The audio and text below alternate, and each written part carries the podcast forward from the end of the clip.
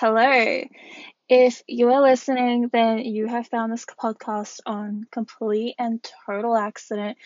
But if you believe in things happening for a reason, then you are here for a reason. I am putting this into the universe to create a safe space for myself. Uh, this podcast is happening purely on the back of something that my psychologist suggested to me. She said, find your community.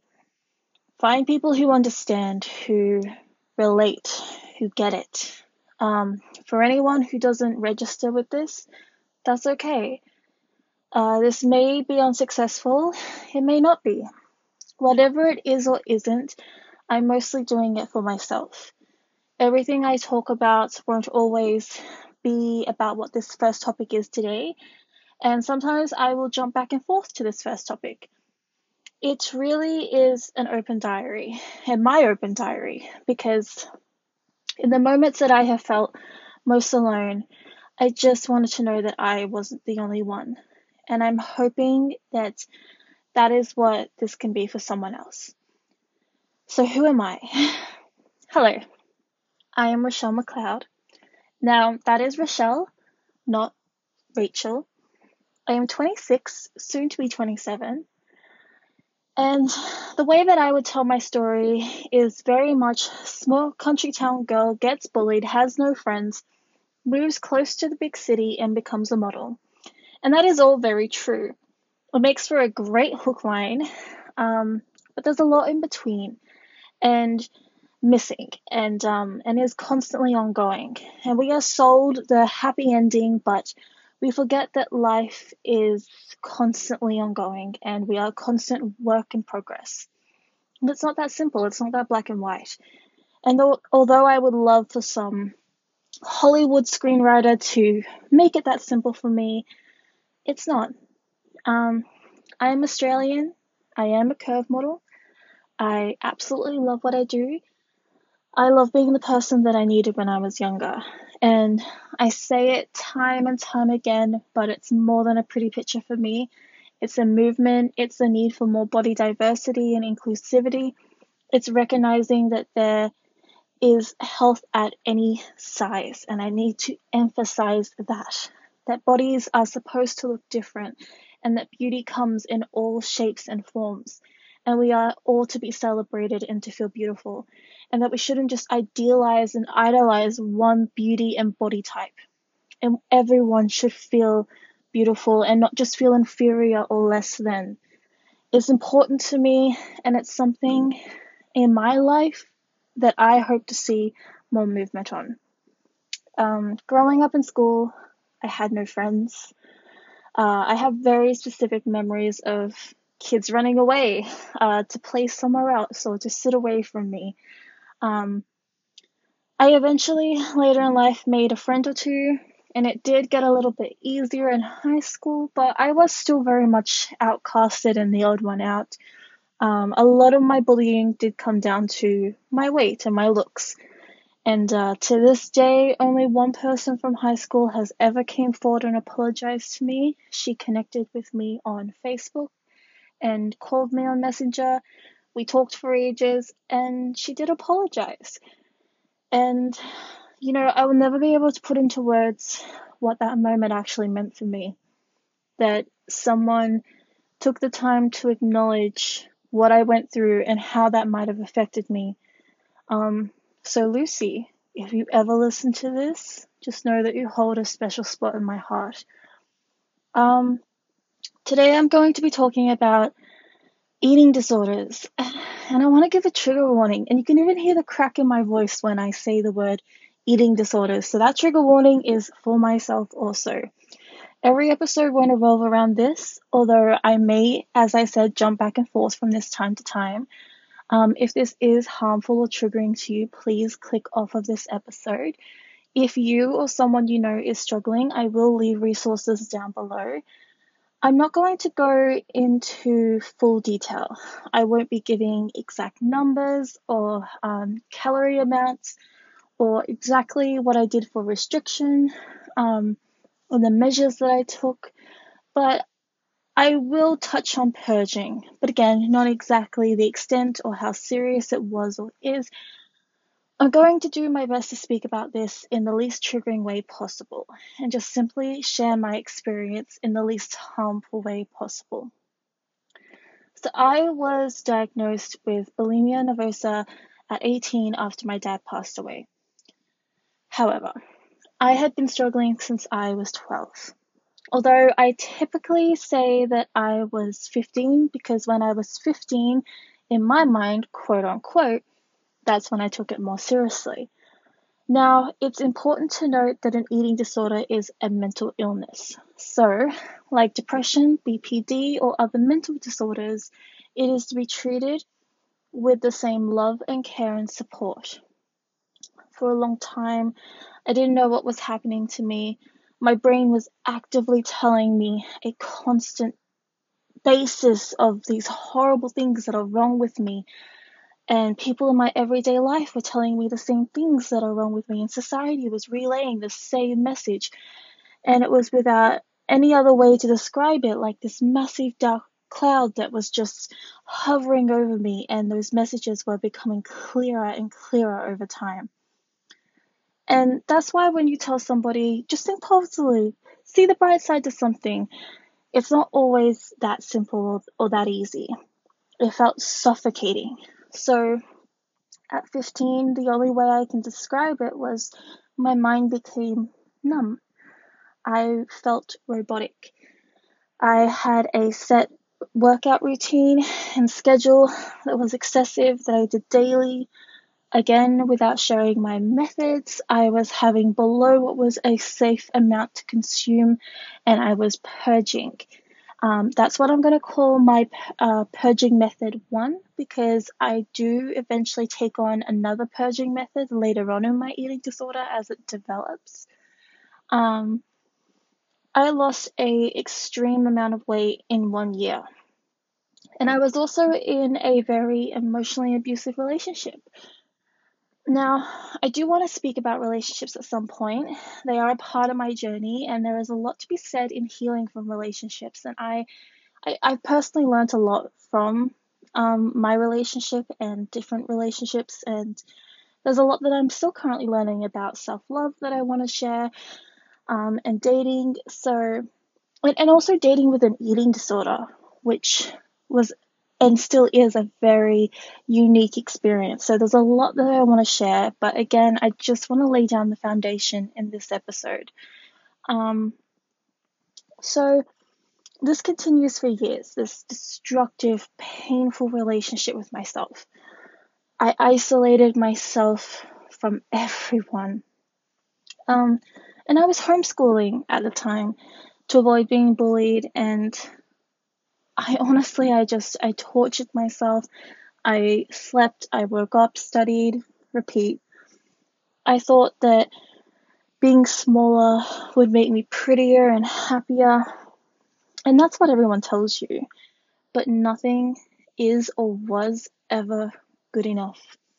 And it didn't matter how much I lost or how much better everyone said I looked, I felt nothing. I was more miserable than I had ever been. And then my dad passed away. Now, this is common with eating disorders, maybe not something that people talk about often. It's not something that I ever heard about until it happened to me. But when the body goes through extreme stages of starvation and weight loss, you do start to rapidly store fat. And I was um, at a stage where I was under a lot of emotional distress from losing my dad, and my body was under a lot of stress from not eating and um, losing massive amounts of weight, I started gaining weight. So this freaked me out. In my eating disorder mindset, this really freaked me out. So I went to go see my doctor. And this is where I was diagnosed with my eating disorder. Um, now, this experience was oh, overwhelming. Um, that moment where the doctor tells you you have an eating disorder, it didn't register. I kind of, again, I was very numb and I just sat there and I absorbed that information and it meant nothing to me. I was so far gone that it was in one ear and out the other ear. Um, but when I was diagnosed, I was sent off to a psychiatric ward. Now, this is something that I don't talk about. It's um, it's part of my story that I don't share with anyone, not even my closest friends. Uh, for me, and you may hear it in my voice, it invokes a lot of shame. But there is nothing to be ashamed of. I needed help. um, I was on a destructive pathway, and if I didn't stop, I might not be here today. And there is just no other way to say it. You know, that, that is how it is. I just might not be here today. And on top of that, all the emotional distress of losing my dad, I was a high risk to myself. They did the right thing, and it's what needed to be done. I started recovery, but in a place like that and a mindset like mine, I was not in the position to accept help. And this is one of the many confusions around people who are looking in. Well, you were given the help, so why didn't you just take it? And we kind of judge people if we're not in their positions because we think to ourselves we would do it differently if we were in their shoes. But when you aren't ready to face the most honest and truthful, darkest parts of yourself, it is very hard to accept help.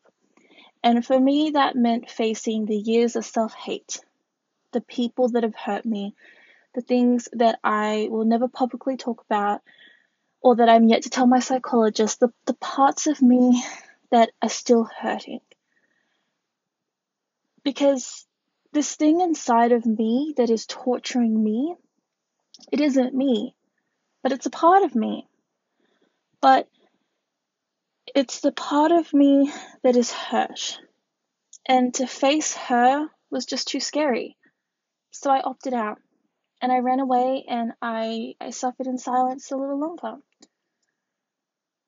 Um, I'm, I'm going to call this a disease now. So, so moving forward in the journey, I'm going to call it a disease now.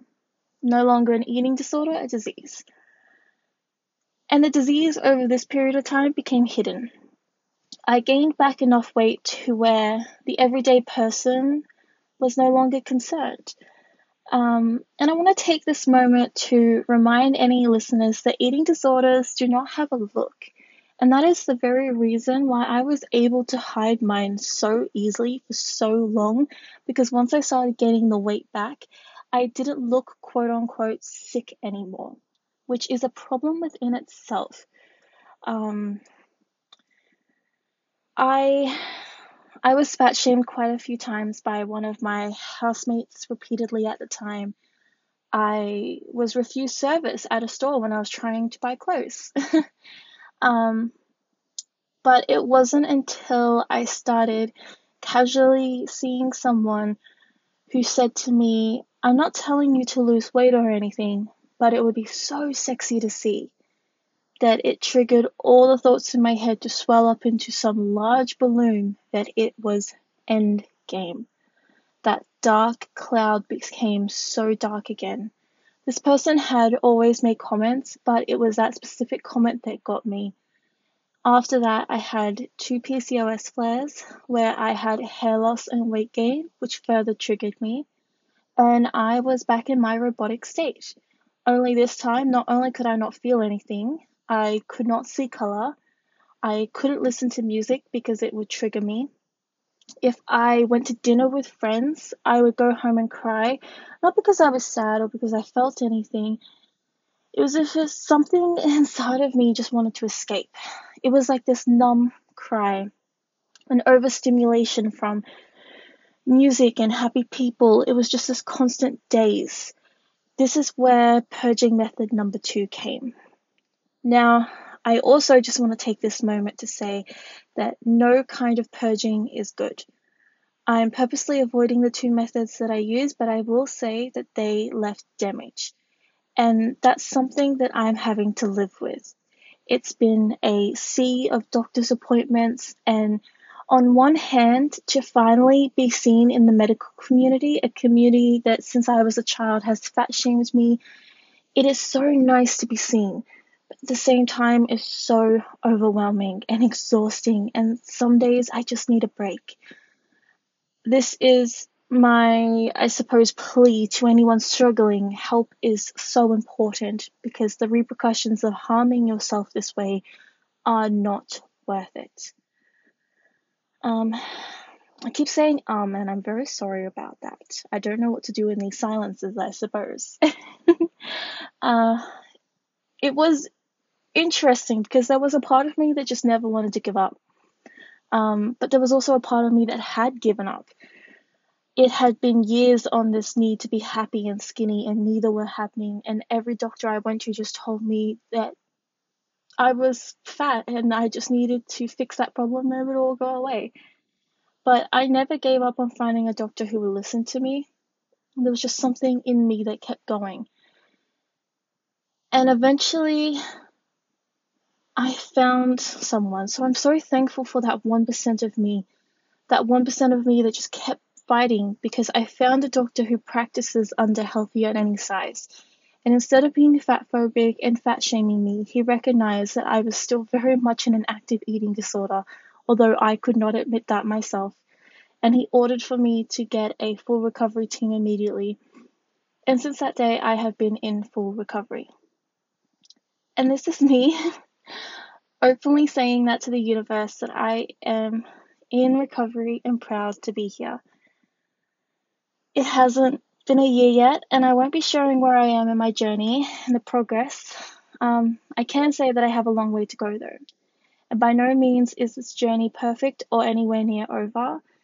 There is a lot that I will never share because I need to protect myself. But I finally understood after all this time that those thoughts, those feelings, they aren't me. They are a part of me, but they aren't me. Rachelle is loving and kind and bubbly, but that part of me, she's hurt, and hurt people hurt people.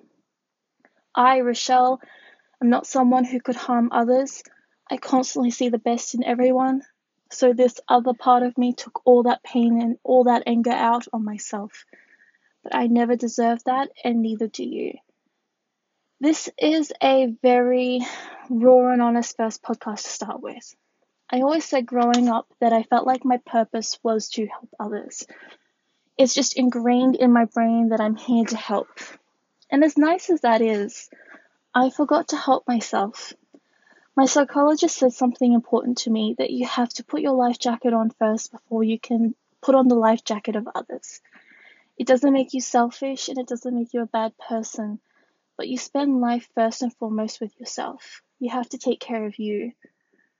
So, I also want to do a podcast topic on self love, but the same way I schedule time for friends and I make time to clean or chat to family, I make time for myself now.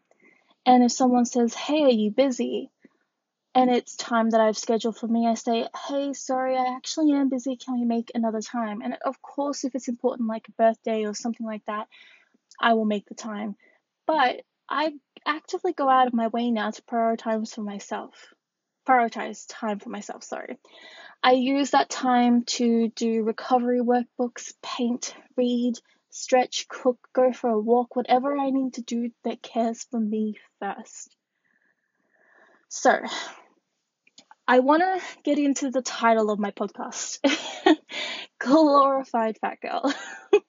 I want to talk about this a little bit why did I go with this title? Firstly, I hate the word fat. I know society is trying to make it not a bad word, but I grew up in a society where it was very much so a negative word and was used against me in a dehumanizing way. And very much so hurt me. um, labeling myself as that is almost taking my power back. And it kind of takes the meaning away, if that makes any sense at all. I also want to throw a joke in here and say that fat is a positive thing. Like, for example, I love my fat, juicy ass. So, like, thank you for noticing and glorified. Because on the one hand, I was bullied, but then there's this weird phenomenon thing where, on the other hand, it's like I hit high school and suddenly it's like, oh, you're fat, but you're pretty. So, like, even into my adult years, it's like people will want to be friends with me or guys will want to date me, but like privately, secretly. And the only way they would want to publicly be seen with me is like if I lost a few kilos. Um, and it's like the backhanded compliments. It's like, oh, you have such a pretty face. or um, smaller girls saying to me that I make them feel better about their bodies, which is, you know, everyone goes through, um, you know, self image issues, and that is totally valid and fair. Um, but it always felt like a backhanded compliment. Um, or being the token fat girl on a photo shoot that's supposed to be a diversity photo shoot, um, but you know, you roll up and you're the token fat girl, and every other girl there is 10 times smaller, and you're blissfully aware that you're the token fat girl. Um, I don't know, I could give so many com- um, comments like, when people tell you they're so proud of you or inspired by you because they've never seen a bigger body in a bikini before. It's like, girl, I- I'm just wearing a bikini. I'm wearing the same piece of fabric you are. um, fat phobic is a thing, and fat phobia runs deep in society silently. Um, I went to a birthday party one time, and the only comments that they could give the the birthday girl was skinny mini what a skinny mini you are. And it's like you could say anything how beautiful you look how great your outfit is. But no we're going with skinny mini like it it runs so deep in society to the point where we don't even know that we're saying it that we're directly doing it and I, again, it is what it is, but it sucks. It sucks because everyone deserves to feel beautiful and seen in their bodies. Um, and I hope that I can be some of that change so that I can heal my inner child, but also so that some other girl never has to feel the way that I had to feel growing up. So, if you've made it this far, I just want to say thank you. I know that this is a difficult topic, and now that we're off it, I'm a lot calmer. um, I'm unsure if I did it justice. And I really am just speaking as if this is my diary. So I am sorry if I triggered or caused harm. I am hoping to get better at this as I go along. I am just most importantly wanting to remind you that you aren't alone and you are valid in what you are feeling. It is really hard to tap into being vulnerable and in a vulnerable space, and I want to encourage everyone to do that to their max ability um, but that is all for me for now. Uh, I'm not sure what my next topic will be. Um, but like I said today, I just wanted to lay down the foundation because in future episodes, I know that I will be coming back to body image and I know that I will touch a lot on eating disorders and I wanted to give some of my history. Um, I will probably go in more depth about fat phobia and my experiences and what my experiences are being bullied and um, maybe more about my eating disorder and uh, where I am with body image and self love and acceptance and all these kinds of things like that. There's so much like I get a lot of questions about how to love your body and, and things like that. And I have a lot of opinions around that because Girl, I have spent 26 years trying to love my body. Let me tell you, I have spent 26 years trying to love her. Um, and I've had a very rocky journey with that. And I tell people the same thing over and over. So I just want a place where I can kind of let that all out and air it out. So here we are. Um, the audio might not be very good. I don't have an outro or an intro we'll work on it, okay? We'll work on it. Um, but I want to encourage you to be kind to yourself, and I will speak to you next time. Bye.